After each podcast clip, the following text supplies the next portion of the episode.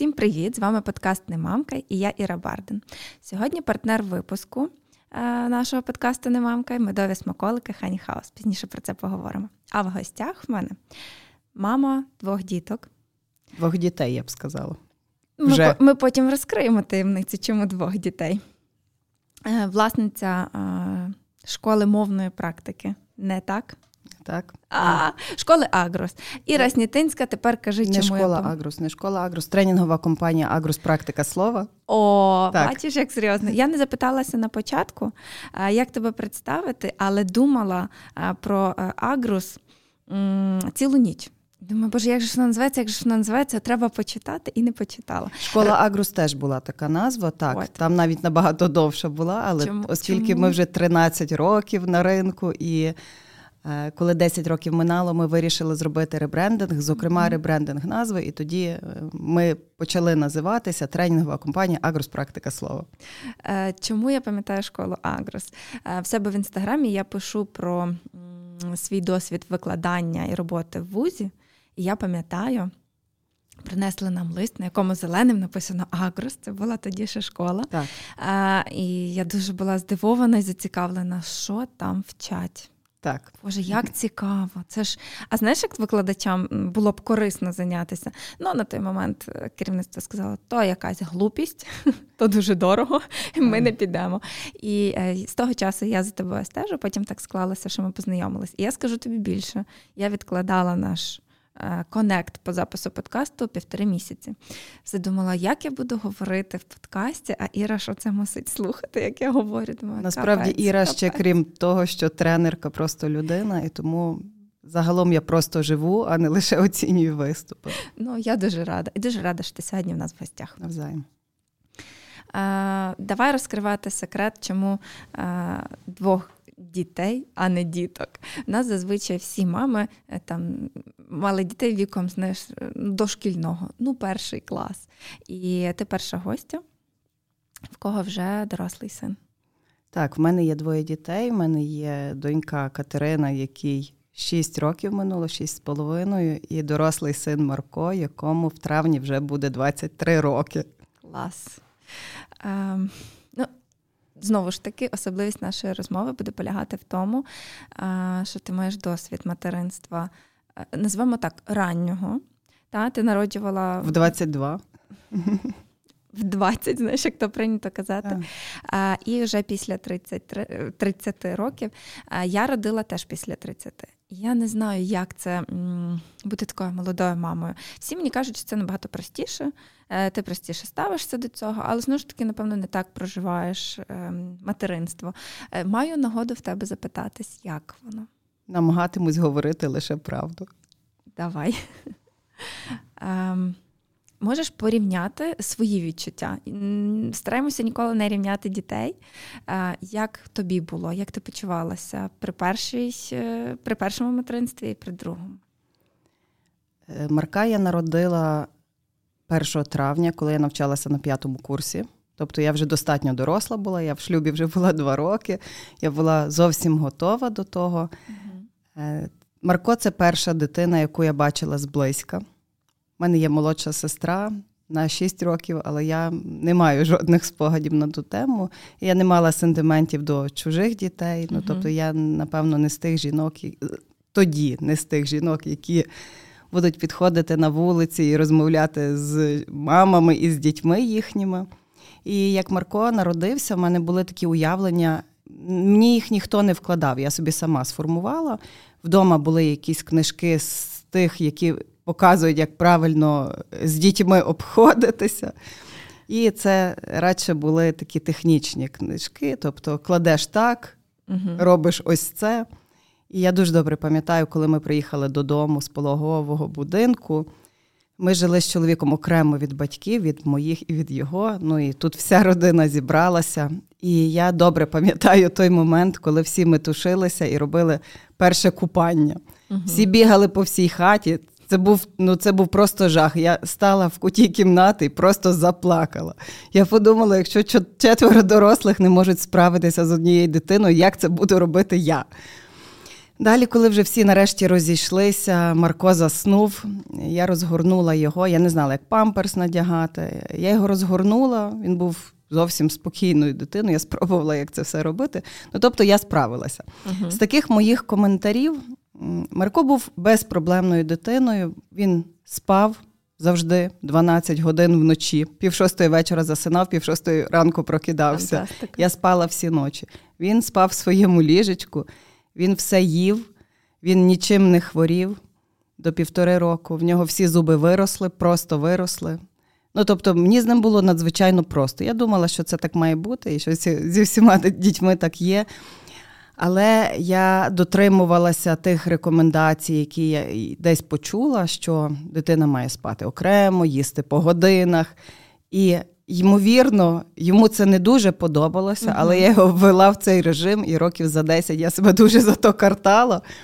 І особливо добре я це зрозуміла, коли народи... Мені не було з ним складно. Тобто він був простою дитиною, я з ним всюди ходила, я з ним завжди відпочивала. Ну, я кажу, я, але це ми. Це ми з чоловіком, наша сім'я, ми завжди разом відпочивали.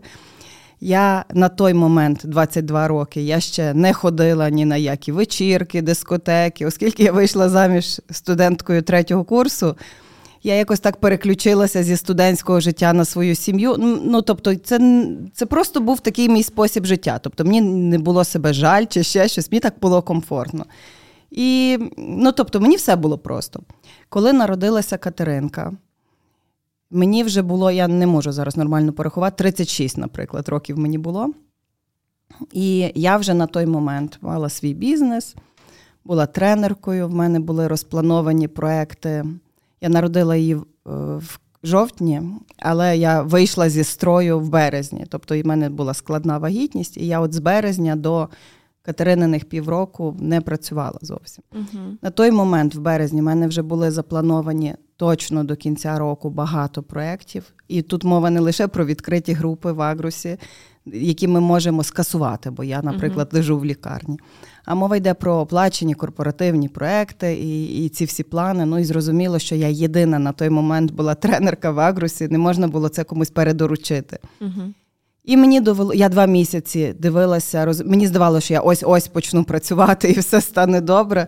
Але потім і за два місяці я зрозуміла, що команда просто чекає мене у ту одну єдину спеціалістку, якою можна заробляти гроші. І я сказала: люди, я вас всіх звільняю йдіть куди хочете, не гнівайтеся. Просто я вже зрозуміла, що я скоро не з'явлюся. uh От, Тобто, в мене таке було. Далі Катруся народилася, і я розуміла, що я наче втратила вже там. І знання, і навички, але я думаю, якщо я з Марком розібралася, коли я ж зовсім не мала ніякого досвіду, то з Катериною я теж розберуся. І я, якось відтворюючи, як це було раніше, намагалася зробити так само. Поклала її в ліжечко, угу спокійно лягла в тій же ж кімнаті, в наше з чоловіком. Вона плаче. Я встала, підійшла, взяла її, взяла в ліжко до себе, нагодувала, заспокоїла, заснула, віднесла її на ліжко, поклала, тільки два кроки зробила, вона знову плаче. І я так три чи чотири дні просто цілі ночі ходила туди-сюди, а потім зрозуміла, що я несамовито втомилася від цього. Я просто хочу спати, як біла людина. Я взяла її до себе. І вона просто спокійно спала. І так вона з нами спала 4 роки. Я годувала 2 роки, Марка я годувала півроку. Бо так мені, знаєте, я добре пам'ятаю ту свою думку, що ти виконала свій материнський обов'язок, ти аж півроку годувала. Тому що якось мені траплялися приклади жінок, які не годували зовсім, або місяць годували. Ну, з різних причин, там, uh-huh. я не знаю яких, uh-huh. але різних. я собі взагалі вважала, що я така просто подвиг, це був мій материнський, що я півроку годувала. Uh-huh. І насправді я мала всі шанси годувати набагато довше, але я ж теж лікар за освітою. І я ходила до нашої дільничної лікарки, і в мене через те, що я вийшла на пари, молока ставало менше, я менше годувала. Uh-huh, uh-huh. І вона сказала, треба догодовувати. Я, Ми там поробили якісь там контрольні зважування, і я почала догодовувати. Зрозуміло, якщо я почала годувати з пляшки, я пам'ятаю, перший раз, коли я це робила, як я гірко плакала. Серйозно? Так, бо я ну. Раніше я вважала, що це тільки я можу зробити. Більше жодна людина це не може зробити. А тут а це технічно, кожен може, а це кожен так. може тепер. І ну, відповідно почала догодовувати, молока стало менше, і воно пропадало. Ну і я припинила годувати. uh З катерусею я вже мала і більше знань, і в мене вже клієнтів було маса, які і працюють з жінками. Угу. І я вже сама більше розуміла, що тут е, попит пропозиція. Ну, тому що з часом стало популярніше так, годувати грудьми так, довго. Так, І я собі думала, що може я до року буду, а потім мене так якось це я переосмислила. Я собі подумала. Я не думала, що я там буду годувати от там вічно. Але я думаю, ну напевно, два роки я буду дивитися по дитині. Uh-huh, uh-huh. І з вечора я, наприклад, не планувала нічого зупиняти, а вранці встала з твердим наміром, що все, це був останній раз, що я годувала. Uh-huh. Я з Катериною, дворічною, провела бесіду, сказала їй, що при тому, що вона була настільки мамина дитина, що її від мене неможливо було відклеїти. Якщо я на роботі була, бо я працювала з півроку. На початках мені приносили в перервах. Мені там всі всі мої клієнти знали, що я йду годувати. Корпоративні клієнти, я їх наперед повідомляла, що в мене є така частина мого життя, як материнство, і вона для mm-hmm. мене є дуже важлива. Якщо ви не заперечуєте, то я буду годувати в перервах.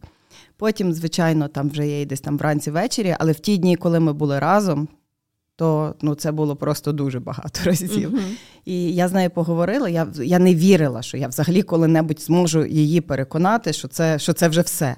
І вона якось мене зрозуміла. І навіть мене не мучила, не мордувала, я не мала жалю. Ми часто говоримо з мамами власне про ГВ, і в нас була консультант.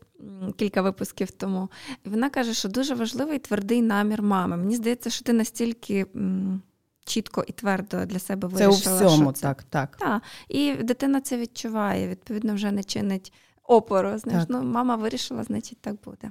І е, досвід з катрусою це такий дуже новий для мене досвід. Я ж працюю з людьми постійно, і я постійно всім людям кажу стосовно комунікації, uh що немає єдиної моделі, як ми маємо себе поводити, там чи на сцені, чи просто в розмові з людиною. Що немає правильно, що насправді тут про гнучкість і про ту іншу людину, з якою ти спілкуєшся. Але лише коли в мене народилася катруся, до мене справді дійшло, що це означає, що всі люди різні. Угу. Тому що я це декларувала, що всі люди різні, але в діти всі зобов'язані бути однакові. І тут, от це справді, ми народжуємося відразу людьми. Це не діти, які там виростають і стають нарешті дорослими якимись і мають свої, свій характер. Угу. Ми зразу народжуємося тими, ким ми є. Це таке дуже велике для мене осяяння. Для когось, очевидно, то така зрозуміла річ, а для мене вона була не зразу зрозуміла. Угу. А, І різні дуже за характерами. Дуже так? різні, абсолютно. Так. Навіть сьогодні вранці. Угу. Ну, Катерина має такий характер, що ого. Тобто, якщо Маркові можна було сказати, ну там на побутовому рівні, давай одягаєшся ось цей одяг, він просто одягався і все, ну тому було крапка. Угу. То я вчора, позавчора, я цей тиждень взагалі всі дні працювала там по 12 плюс годин, і я така замордована була, що сьогодні мене чоловік не будив, я просто спала. Але прокинулася від того, від переговорів, в яких черевиках дитина піде. І вона таки настояла на своєму і пішла в тих черевиках брудних, але в тих, яких вона хоче. От і все. Молодець, справжня жінка, так. яка знає, чого хоче від життя. Е, У мене день народження 30 квітня, я так слухаю про твого Марка, в мене син теж Марко. Так. І думаю, Боже, як він схожий на мене. Я теж така була дуже так. лояльна до всіх, дуже дуже покладиста. То все весна, то воно на нас так діє. У е, мене малий теж дуже з характером, хоча він серпневий вже такі дуже літні закалки. І кажуть багато, що ім'я характер визначає. Ну, Та, Я, я напевно, не надто добре подумала, коли назвала дітей Марко і Катерина. Але ну, ти так розповідаєш про свого Марка, мені здається, що. Е, він теж впертий, але по-своєму. Ага. Він тихий, він не конфліктний, але він теж затятий. Угу. От мені дуже цікаво, як ем, між братом і сестрою будувалися відносини, які вони, бо це досить велика різниця. Я зараз теж намагаюся порахувати, яка в них різниця віці. Ну, Давайте там... по роках. Катруся народилася в 15-му році, а Марко в 99-му, 16 років. Ну, але там якось він. В тій ну. частині року вона в тій, ну тобто я не можу звести, а давайте будемо вважати 16. Нехай буде 16, так, це так. вже дорослий хлопець. Так. Він дуже ревнував спочатку. Для mm-hmm. мене це було дуже дивно. Я навіть не могла повірити, що дорослий мужчина може ревнувати до молодшої сестри. Але з часом він її полюбив, тому що він є такий доволі зовні відсторонений, тобто він такий менш емоційний, хоча внутрішньо він все одно чутливий. А Катерина зовнішньо дуже емоційна і внутрішньо. Угу. Тобто вона тебе буде цілувати, вона тебе буде обнімати, вона буде настоювати Ну тобто вона вміє в людей викликати різні емоції дуже багато. Угу. Це так. класно. І вона його так розчулила. Вона його розчулила. Вони любляться, та вони сваряться, звичайно, як і будь-які діти. Неважливо, що вони з великою різницею віці, але так, він її любить і вона його любить. А допомагав тобі? Ну, не знаю, там гуляти, пампер змінювати, годувати. Він мені допомагає. Він зараз мешкає окремо, але допомагав він мені в різних питаннях. Не завжди, звичайно, з ним вдавалося домовитися, але допомагає так. Допомагає і зараз. Досі класно. Бо я маю приклад, але це дівчинка старша, а хлопчик молодший. І ну, це був фантастичний тандем. Я не знаю, наскільки воно їй було доречно в її 18 років, бо вже доросла дівчина, вона хотіла жити своїм життям, але вона дуже дбала про брата. І там зараз такі міцні відносини. Мені здається, що навіть краще, ніж в мами з сином. Гарно. Так, так, так. Дуже так ем, класно працює. Так. Е, тому велика різниця в віці це часом дуже гарно так. для обох дітей. Так. І, мабуть, для мами теж. Я дуже хотіла зачепити питання власне першого шлюбу і розлучення. Знаєш чому? Ми підняли в інстаграмі е, тему самотніх мам. Самотніх татів теж, але дуже часто дитина залишається власне з мамою, а не з батьком. І Батько продовжує жити своїм життям, там час до часу бачитися з дитям. А на мамі е, фактично відповідальність і основна місія виховання дитини. Як воно? Як ти взагалі наважилась на розлучення? Як вдалося е, зберегти себе після розлучення з дитиною? Е, якщо можеш, то щиро поділися. Звичайно, так. Ну, насамперед, е, мій перший чоловік, він дуже хороша людина і дуже класний чоловік. Угу. Він одружений зараз, в нього є двоє дітей. Він по сей день мій стоматолог. Він був моїм стоматологом багато років до, і от від часу розлучення, тобто я не знаю, скільки ми вже 20 років тому розлучилися в 2002 році, тобто 20 uh років тому.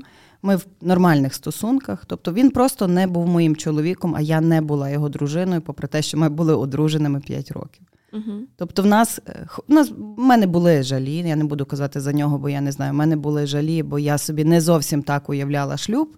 Чому угу. так було? Бо я народилася в дуже гармонійній сім'ї. В мене в батьків прекрасні стосунки були. Тато завжди допомагав мамі, мама завжди допомагала татові. Вони завжди були двоє.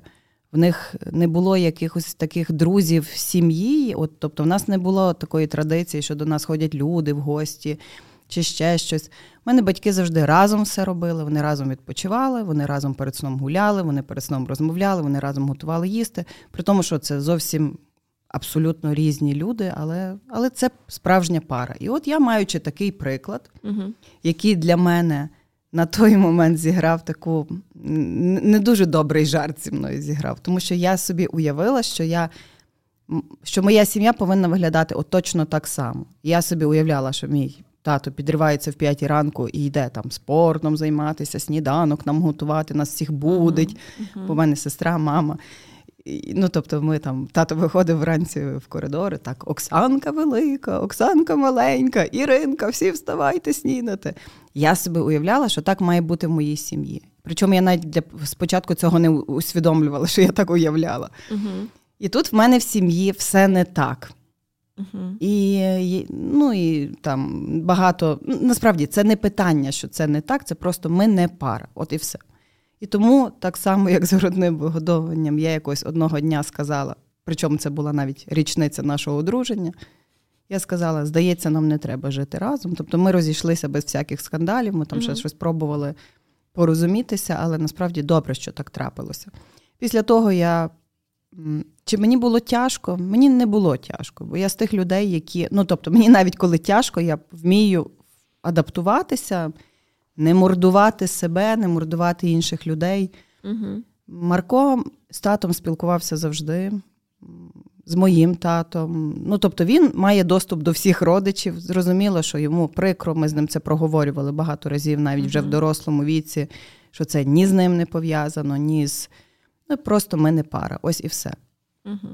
І спочатку я не планувала одружуватися. Взагалі, я там 10 років собі вважала, що я не хочу. А ще скажи мені, будь ласка, е, ну три роки Маркові. Він же розумів, що тато повинен прийти додому. Е, ну, як завжди, лягти спати, там ввечері повечеряти, побавитись, а тато не приходить. Як ти трьохрічній дитині повідомила про те, що все, тато більше до нас не буде приходити? Іра, це було так давно. Ти не пам'ятаєш? Я не пам'ятаю. Ну, напевно, я якось це проговорювала, але я не пам'ятаю взагалі. Угу. Ну, це запитання, яке ем, дуже часто мами навіть пишуть мені е, в повідомлення в інстаграм. Знаєш, от у нас тут така ситуація, ми не знаємо, як це дитині проговорити. І я розумію, що можливо до психолога треба, але. Так, тоді, по-перше, не було культури звернення до психологів. По-друге, я сама по собі є така достатньо чутлива людина, я можу зрозуміти сама, як краще сказати саме Маркові або там uh саме ось цій людині. uh Ну і давайте так. Я не вважаю, що єдино правильна модель це ну насправді це напевно ідеальна модель, коли є повна сім'я, коли є мама, тато, діти, там всі щасливі зі всіма родичами хороші стосунки, але буває насправді дуже по-різному. Угу. І тому, якщо людина сама для себе приймає, що жінка одна з дитиною, чи там чоловік один з дитиною не може справитися, ну там чи не може жити, існувати і бути щасливим то ясно, що ця людина себе мордує і дитину свою мордує. Я так не вважала. Ну тобто я взагалі розуміла, що класно би було, якби ми, якби сім'я була повною, але ну, наша сім'я ось так зараз виглядає. От і все. Uh-huh. Uh-huh. Тому я я не переймалася точно. Заміж uh-huh. я там не планувала. Через 10 років я дійшло до мене, що я насправді готова до стосунків. Ну і через 4 роки вони трапились. Я читала е, твій допис. Е, про знайомство з чоловіком. Я завжди Твоїм. себе запитувала, де я познайомлюся з чоловіком, угу. якщо я ніде, крім роботи, не буваю. Це мене насправді дуже бентежило. А, але І чому на роботі я контактую з величезною кількістю чоловіків, але угу. це мої учні, це мої клієнти. Тобто це щось зовсім абсолютно інше. Це це дуже подібно, як мої діти. Угу. І дивним чином, ну, любов така все перемагаюча штука, і незважаючи на те, що Олесь навчався в мене на курсі ораторська майстерність, і він мені навіть не сподобався, чесно кажучи. Але так трапилося, що після курсу ми почали спілкуватися ближче і за кілька місяців одружились. Все дуже стрімко сталося. В цих е, стосунках ти щаслива? Так. Ти відчуваєш себе його жінкою? Так. Все, дівчата, буває життя після розлучення. Та не те, що не буває, буває навіть дуже буває. І це дуже залежить від рівня готовності самої жінки. Ну, я не буду про чоловіків. Давайте я зараз можу так якби спробувати про жінок подумати. І я є жінки. А, в мене є дуже цікава історія насправді. Коли я коли я зрозуміла, що я готова до стосунків, я почала так дивитися на чоловіків навколо з тою думкою, от як я впізнаю, наприклад, яким він може бути. Я просто uh почала дивитися на чоловіків, ну просто як на чоловіків. І так бачу, той не такий, той не такий, той мені не подобається, з тим мені буде складно, ну і так далі. І я була на одному бізнесовому навчанні для власників бізнесу, і в нас uh була особистісна ще програма. Бо власник бізнесу це не лише людина, яка бізнес робить, а людина, яка ще, крім всього, є людина, і вона має своє ще персональне життя, крім бізнесу. І ми розбирали контрнаміри, обрали тему, з якою ми попрацюємо. От я кажу: я не можу збудувати стосунки. От я не навіть не те, що стосунки, стосунки я могла збудувати. я не уявляла, яким чином сім'я в мене має статися. uh Я не була певна до кінця, що я людину зможу покохати, чи взагалі кохання існує. Ну і почали ми розбирати таку річ, як контрнаміри. Що це було? Ми виписали там: Я не можу вийти заміж. Так я написала, і далі мені сказали: Іра, пиши от всі причини, чому ти не можеш вийти заміж. І зазвичай так частіше в жінок з'являються такі думки, що мені там 35, або я важу там скількись кілограмів забагато чи замало, чи моє лице не настільки ідеальне, чи в мене родина якась не така. Угу. Чи там у мене дитина одна, дві, три, чотири, п'ять, ну там в кожної своя ситуація. А в мене цих речей в голові не було. Тобто я знаю, що я красива, я знаю, що я розумна, я знаю, що я успішна, я знаю, що я самозарадна. Ну тобто, я знаю, що я класно готую. Ну тобто, в мене насправді тільки одні плюси. Я весела, я безпроблемна. І я кажу: в мене нема жодних контрнамірів. А мені кажуть, давай, давай, пиши, пиши. І я щось сиділа довго-довго думала, а потім мені почали такі штуки в голову приходити що я настільки розумна, що для мене чоловіка нема. Або що я настільки. І там такі речі мені приходили в голову, я цілу сторінку того всього повиписувала. Для мене це була просто величезна дивина. Я навіть не могла подумати, що я можу думати, що я настільки класна, що мужчини для мене немає. Ну, і от я те все виписала. Далі трохи порозбиралася з тим, з яким чоловіком я б хотіла бути. Угу. І я не знаю, от в мене є таке українське прислів'я дуже мудре насправді. На кожен банячок є своя кришечка. Тобто, якщо жінка мислить, що ну, от для мене чоловіка немає, ну там з різних причин, знаєте, uh-huh. хтось там каже, там всіх розібрали, вже бо я вже в такому віці, що всіх моїх ровесників розібрали, то є неправда. Якщо ви шукаєте свого, ну, ну звути словом такого подруга, uh-huh. ну, а це гарне слово. Так, то і він точно шукає вас. Ну просто ви десь поки що на якихось там паралельних дорогах, але зовсім скоро там буде поворот і точно зустрінетеся. Але щоб зустріти ту людину, яку ти маєш зустріти, ну тобто з якою ти маєш прожити там до смерті і довше, то треба розуміти, хто ти є хто ти є. І якщо ну, я розуміла, хто я є, я розуміла, яка я є, я розуміла, що я люблю, що я буду терпіти, що я не буду, що для мене важливо, що не важливо. І на рівні цінностей класно, коли люди сходяться на рівні цінностей. Угу. І класно, коли вони насправді є достатньо різними за функціоналом. Ну, Наприклад, в мене чоловік логіка, я така дуже емоційна. Або Мій чоловік там любить страшно планувати, там все проплановувати, а я просто ненавиджу це робити. Але на рівні цінностей ми збігаємося. І чому він мені здався мужчиною, на якого можна звернути увагу? Бо для мене фізична краса нічого не означає. Тобто для когось, можливо, означає, там люди дивляться, там високий, чорнявий, білявий, там, ну я mm-hmm. не знаю, що там сині очі. Для мене ця річ взагалі не має ніякого значення, і фізична краса всіх людей для мене не має ніякого значення. Тобто я її просто не, не можу зрозуміти, що це означає. То е, ми познайомилися ближче на ґрунті того, що це був 14-й рік, почалась війна, і він мені сказав, що він збирає гроші по друзях, формує аптечки і відправляє на фронт. А uh я теж мала тоді створила е, аукціон благодійний Купи зустріч, допоможи Україні щоб купувати шоломи і бронежилети військовим.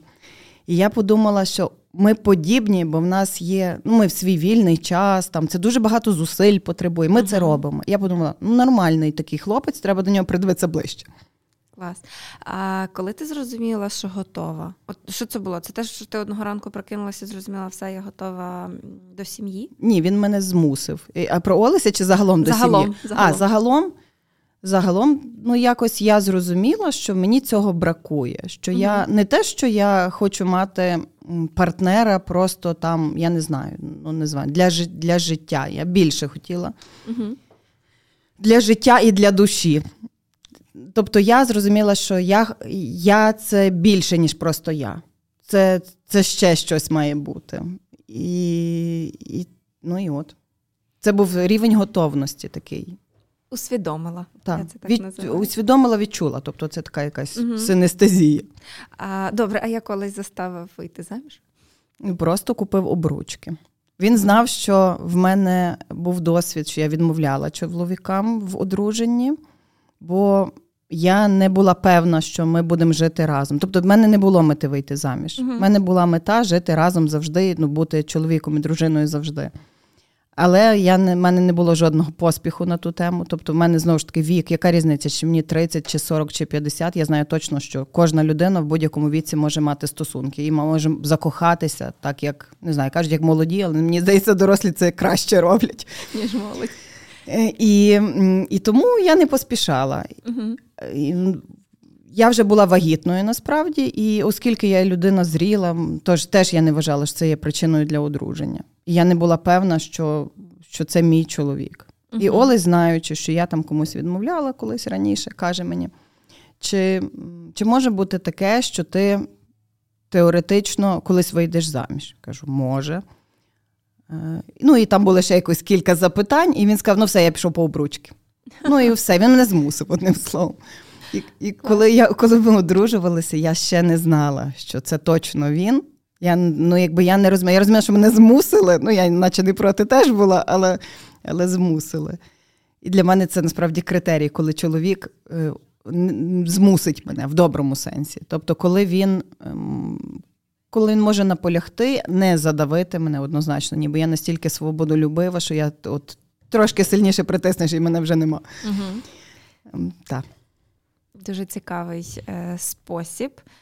Бо я десь дотримуюсь точно такої самої позиції, що мене потрібно правильно підвести до цього так. рішення, інакше, якщо перетиснути, то то мене теж не буде. Е, Мабуть, вперше в цьому подкасті я е, чесно зізнаюся, що я не заміжня. Е, тому мені дуже так буває. Так, мені дуже цікаво слухати е, Ірину історію і просто наголосити всім. Е, в кого не склалося з сім'єю вперше, поки що. Чи, та, чи поки що не склалось взагалі, не втрачайте надію. Це все найкраще, що попереду. Дуже тобі дякую за е, таку відкриту щиру позицію про період самотності і створення сім'ї щасливої. Але давай повернемося до виховання, до Катрусі. Напевно, я думаю, що ти теж не не пригадаєш нам зараз якісь такі знаєш, моменти з виховання Марка. Можливо, а може пригадаєш? Такого Походу. чогось явного я не знаю, що сказати. А з такого, от стосовно Катрусі, я зараз uh працююча, uh дуже багато працююча, і я для себе з виховання. Ну, я намагаюся і не давити з одного боку, і якісь межі намагатися зробити. І з Катрусею це насправді дуже тяжко. Uh-huh. Але можна взяти, наприклад, модель її тренера з плавання. Вона дуже обережна до нових людей. Але коли людина таке якесь перше враження справить, що цій людині можна довіряти, і вона є приязна і з любов'ю ставиться, Катруся відразу відразу зближується дуже швидко. Їй зараз 6,5, вона з 2,5 ходить на плавання, і от цей тренер, з яким вона займається, вона йому абсолютно довіряє. Вона виконує все, що треба, а все тому, що він на неї не давить і дуже її любить. Тобто з Катериною точно така модель працює. uh Вертаємося до працюючої мами, до мене. Я, е, В нас є така. Е, я розуміючи, яка Катерина є, а вона любить, наприклад, читати щоб uh-huh. їй я її читаю, бо вона ще сама не читає. Я її читаю, емоційно читаю, розповідаю. Вона страшенно любить слухати історії, і тому кожного дня, перед тим як заснути, я з нею лягаю завжди в ліжко. Тобто так буває насправді, що я от тільки прийшла з роботи, там десь помилася, вона почистила зуби. Ми лягли в ліжко, обнялися, я їй щось розповідаю, масаж, погладь мене, і це все, що є, напевно, в багатьох дуже мам. І я їй розповідаю дуже багато історій. Тобто я намагаюся, щоб кожного дня недовго, не знаю, це 15 хвилин виходить, півгодини, більше, якщо це якийсь такий день, коли я маю можливість. Поспілкуватися з нею і порозповідати історії. До речі, я в одній книжці зі сторітелінгу, бо я фанатка сторітелінгу, як ви розумієте, і навчаю цього, і просто сама страшенно люблю історії, саме тому і навчаю. uh Я прочитала книжку, до речі, рекомендую її. Називається вона Сторітелінг, який не залишає байдужим. Кіндра Хол, авторка. Я може неправильну назву говорю, але ви знайдете. Я прочитала про те, що дітям потрібно розповідати історії сімейні. Але не не лише ті історії, якими ми пишаємося, не лише там мама, там бабуся закінчила школу з золотою медаллю. Ну, ясно, ми це все одно так чи інакше розповідаємо. Але і ті історії, е, які ми приховуємо. Тому що був величезний експеримент, де за багато років оцінювали, якими виросли діти, яким розповідали історії сімейні всі і про залежності, і про хвороби, і про якісь ситуації, розриви. Ну, тобто, щось таке, чим ми. Що ми хочемо забути, наче ніколи в житті такого не було в нашій родині, бо наша ж родина класна. Угу. Що це все треба розповідати, тому що ці люди виростають сильними. І і в мене сталося дуже величезне усвідомлення на ту тему, і я почала, я завжди розповідала. Тут я почала ще інші історії розказувати, і от одного разу мене Катруся вразила. Каже: розкажи мені як ти познайомилася з татком? Я кажу, Катрусь, ну я тобі вже це 20 разів, як мінімум, розказувала з деталями, бо це обов'язково деталі має бути. Вона завжди говорить, детальніше розповідай. Я, я кажу, а вона каже: так, ти розказувала, але не спочатку. Я кажу: а ну та як не спочатку? Я от тато прийшов на демонстраційне заняття, він був одягнений в фіолетовому светрі. Там. А вона каже: я кажу, добре, а де початок? Вона каже: початок там, де ти познайомилася з Віктором, з першим чоловіком. Я кажу, ну гаразд. Угу. Ну так от, насправді, якби я не познайомилася з Віктором, нехай так буде. І, Можливо, я би з Олесем не познайомилася. Мабуть, це так. Е, я, до речі, ем, в своїй історії теж вбачаю дуже такий повчальний е, сюжет, тому що в мене є син, і йому вже півтори, і він так багато мене навчає. Він часом Е, вчить мене більше, ніж навчив мій тато. І я думаю, напевно, Бог мені послав чоловіка, щоб трошки виховати мене, так, так. дати зрозуміти, якою я хочу бути жінкою, не тільки мамою, але й жінкою. Тому е, Катруся знає більше. Сто відсотків. Ніж ми. А є у вас якісь там чіткі правила, яких ви дотримуєтеся, заборонено щось?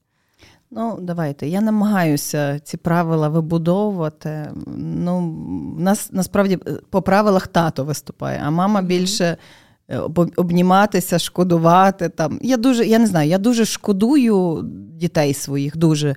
Я навіть в, е, в спілкуванні зі своїми дітьми почуваюся більше не мамою, а такою бабцею. Знаєте, що таке бабця?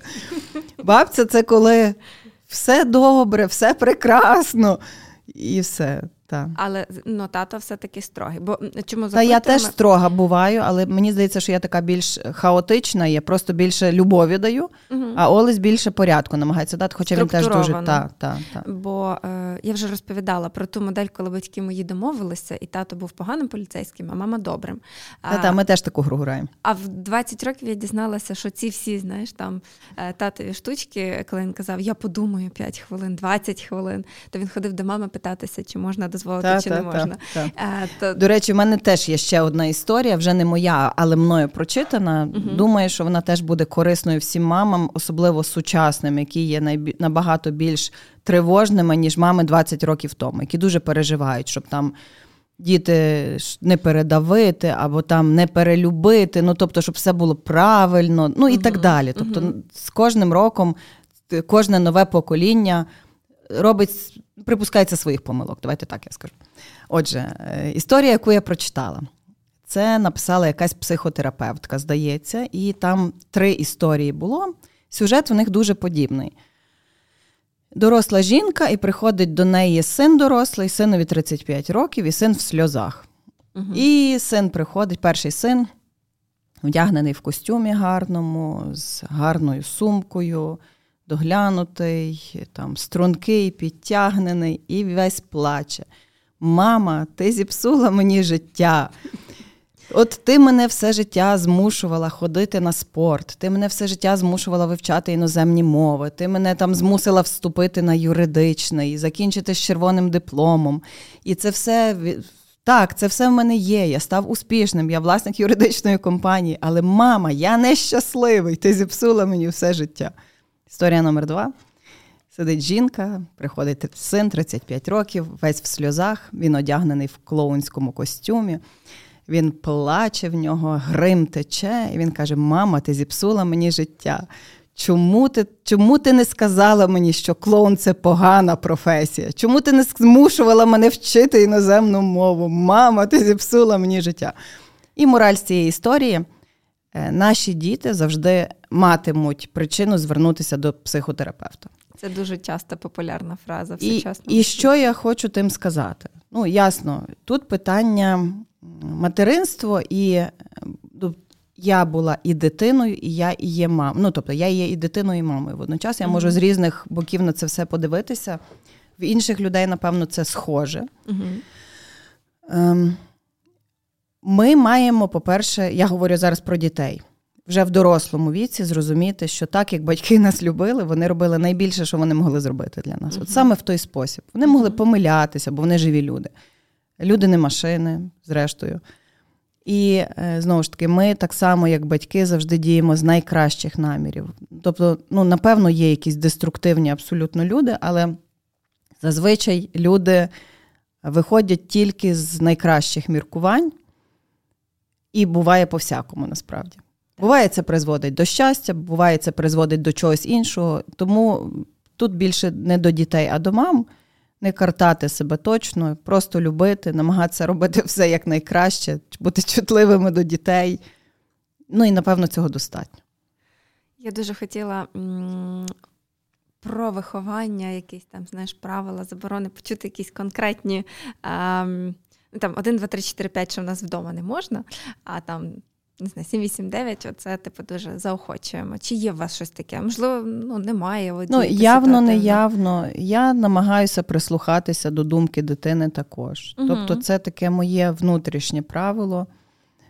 Я вважаю, що зуби чистити треба точно два рази на день, і це таке правило неухильне. Угу. Я дитина хоче чи не хоче, я там не через, ну і давайте деколи через погрози і маніпуляції, але намагаюся, щоб вона зуби чистила. Я і говорю їй ті звичайні речі, які нам говорили батьки. Бути вихованим, бути чутливим, прислухатись, перепитувати. Давайте, я говорю все те саме, що говорять інші люди, інші праведники. А, Слухай, ти так трепетно ставишся до зубів. Це через те, що перший чоловік стоматолог? Напевно, ні. Якось в мене кума Олена Заблоцька, директорка клініки Заблоцького. І навчаючись в мене там років, не знаю, 8-10 тому, вона так вклала мені в голову, що це треба чистити зуби бути дуже чутливими до дитячої емалі. І я так Постійно це роблю. Зрештою, зуби зуби на все життя. Ну тобто, двічі нам їх просто безкоштовно дають, а третій раз вже за гроші. І дуже дорого. Так. Е, я просто е, згадую, що наш партнер випуску медові смаколики, О. і ти розумієш, що зуби і смаколики. Все, наш випуск приречений зуби, на зуби. Так, давайте так. Смаколики їсти можна, просто треба чистити, чистити зуби. зуби. Все просто. А, ну, До речі, в Хані Хаус є і, і корисні солодощі. В них є медове варення з різними смаками. Люди, які не люблять варення, просто угу. обожнюють його. бо видозмінює чуть-чуть смак меду, наприклад, Цікаво. там сухофрукти, якісь та або якісь прянощі, і набагато приємніше смакувати, ну і разом з тим корисно. І їхня новинка е, шоколад на основі меду. Там зовсім немає цукру. Цікаво. Е, ну, Хоча я вірила довго, що він безпечний і не такий калорійний, і думала, що якщо я буду їсти його, то я не поправлюсь. Ні, це не так. Він калорійний, але все просто... має бути в нормі. Так, так, але люди, які можливо не споживають цукор надають перевагу таким знаєш, екологічнішим продуктам, то мають альтернативу в вигляді а, таких от продуктів. Там ще якихось вагон новинок. Я залишу в описі посилання на сайт, сходите, подивитися. Ми повертаємося з Ірою до стоматологів і до зубів. Мого Марка а, в рік і два було вже 16 зубів. Нічого собі, в моїх дітей в рік ще не було зубів. От, в нього в три з половиною місяці почали лізти. Коли я казала, що в нього ростуть зуби, мені всі казали, що якась шалена. І м, я кожного дня борюся за те, щоб він ті зубки чистив. І е, те, що ти знаєш, там правило таке маєте, я не можу його ніяк вести в наше життя. Для себе його ввести треба. Та я не маю на увазі собі чистити, я маю на увазі просто в спокійному режимі з дитиною це робити. І, і він... ходити до стоматолога. Так, ходимо, ходимо. Так. Просто я чищу зуби, я бачу в ньому натхнення, так. але так, щоб їх вичистити. Ну це ж 16 зубів, півтора року. Ну як ти їх почистиш? Ну є серветки. Ті. Давайте запрошуйте наступного разу Олену Заблоцьку. Вона на ту тему більше розповість. Я думаю, що варто. Тим паче вона мама двох дітей, чемпіонів. Іра, даш контакт. Так. Все, бачите, маємо е, великі плани, грандіозні на наступні ефіри.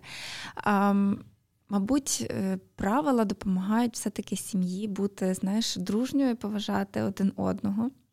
А, І це невід'ємний елемент е, життя. Без правил нікуди. Їхала сьогодні на запис подкасту, слухала на Ютубі відео, де психолог розповідає, що правила обмеження, ну такі рамки угу. без любові. Так це деспотія, так. а любов без рамок так. це свавілля. Так. І от я Це правда. Я дуже рада, що ти розділяєш цю позицію. Але Катрусі вже шість е, з половиною, і вона вже буде йти в школу. Ну, це Вона такий... ходить вже в нульовий клас. А вже нульовочка. Так. Бо е, для мене, знаєш, рамки ну, домашні коли ти навчиш дитину вдома якимось рамкуванням, правилам, потім їй легше в садочку, відповідно, в школі. В соціумі знаходити комунікацію. Ір, те, що ти говориш, абсолютно правильно. В садочок ходила? Ходила Катруся в садочок, ходила вона лише останній рік. uh Вона ходила з п'яти до шести. uh І е, в нас був дуже класний садок. Я дуже боялася, як це все буде, бо повторю, дуже обережна до людей. uh Така вона вона дуже комунікабельна, але лише з тими, з ким вона комунікабельна. Кому вона може відкритись? Мені вона завжди розповідає, може не все. Деколи вона каже, це мій секрет, і я її не змушую uh-huh. говорити. Та і це моє життя. До речі, так вона так вміє казати. Не знаю, я такого не кажу ніколи. І від Олесі я теж такого ніколи не чула, що це моє життя, але вона знає, це моє життя. Коли до нас прийшла наша дільнична лікарка, як Катерині було 4 дні, вона сказала. Ого, ото у вас дівчина з характером. Я не зрозуміла, що вона мала на увазі, але потім я зрозуміла. Угу. Е, Ну, Садочок, я так розумію, пройшов гладко. Дуже було. гладко. Катруся жодного разу не хворіла. О.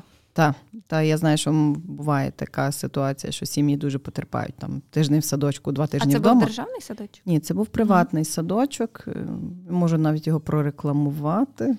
Ну, я думаю, що доречно... Екокіт садок надзвичайно класний. Початок стрийської у Львові. Я всім рекомендую, бо Катруся з величезним задоволенням кожного дня туди йшла. І mm я знаю, що діти якісь не люблять того їсти чи того їсти. У нас такого взагалі не було. І сестри, син того ж віку, як Катерина, ходив теж в садочок, і mm він з тих дітей, які гірше їдять, бо Катруся за межами дому їсть все. Вдома може перебирати, а за межами дому все. То Оксанин Микита з тих дітей, які дуже вибагливий до їжі, то для нього готували спеціально інше, щоб тільки Микитка їв. Ну, я всіма руками за той садок, всім рекомендую. Якщо ви в пошуку, то прошу. Класно. Я так розумію, що після такого садочка легше було піти в нульовку. А, ну, Це з вересня вона вже займається. Так, так. І як їй?